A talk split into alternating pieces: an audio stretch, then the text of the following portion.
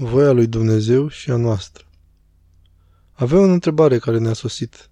Gerontisa, ceea ce ni se întâmplă este din voia lui Dumnezeu să îi devină modul nostru de gestionare a lucrurilor.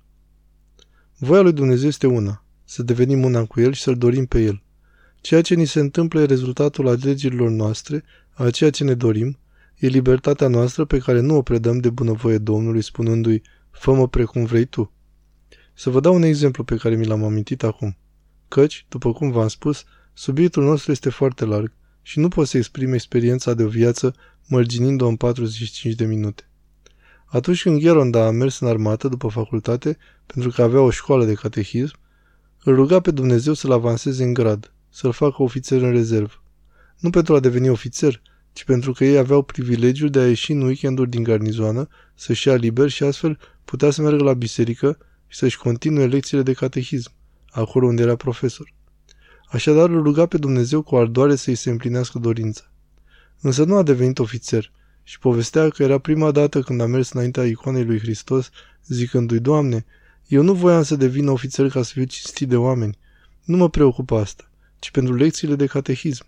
Aș fi mers la biserică, m-aș fi împărtășit. Nu pot pricepe de ce nu ai vrut și tu acest lucru. Atâția copii vor rămâne acum fără profesorul lor de catehism. Merge așadar la garnizoana sa și apoi pleacă din Corin spre Tiva, sau invers. Nu știu exact cum s-au petrecut lucrurile. În timpul în care făcea de pază, atunci soldatul trebuie să aibă arma cu sine, el lăsase arma deoparte și făcea paraclisul Maicii Domnului. Așadar, vine ofițerul cu aprovizionare, Gheronda trebuia să spună, oprește-te, cine ești? Ofițerul vede pe Gheronda citind paraclisul, arma în altă parte și îi face raport. Comandantul în fața căruia s-a prezentat ca să-l pedepsească cu închisoarea. Cred că așa e rânduiala în armată. L-a îmbrățișat și a spus, e prima dată când aud că un soldat psalmodiază, se roagă, în loc să facă toate celelalte. Și l-a mutat în favoarea lui la Capandriti, dacă mi-amintesc bine. Și în fiecare weekend avea liber, ca să meargă la biserică și să predea cursurile lui de catehism. Și nu numai atât.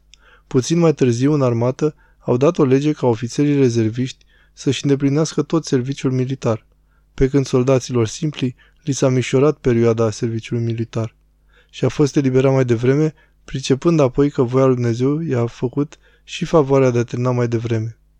Mi-a făcut Dumnezeu voia de a merge la biserică și la catehism și l-a împlinit Dumnezeu atât de minunat și eu voiam bine mersi să-L presez pe Dumnezeu ca să-mi facă voia. De vreme ce e părintele meu, e Dumnezeul meu, e posibil să mă chinuiască? Sub nicio formă Dumnezeu nu vrea să ne chinuiască oricât de păcătoși am fi. Cu niciun chip Dumnezeu nu vrea să ne pedepsească pentru că nu am împlinit voie. Nu este un Dumnezeu asupritor, este Părintele nostru. Nu am spus Tatăl nostru care ești în ceruri?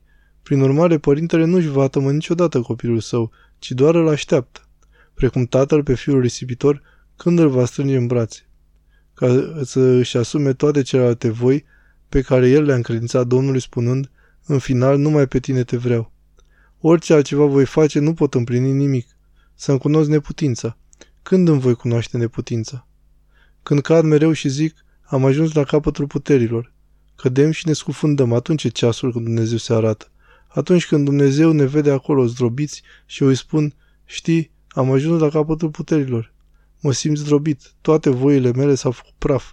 Nu sunt în stare de nimic. Nu pot să-mi salvez firele de păr pe cap, să rămână acolo.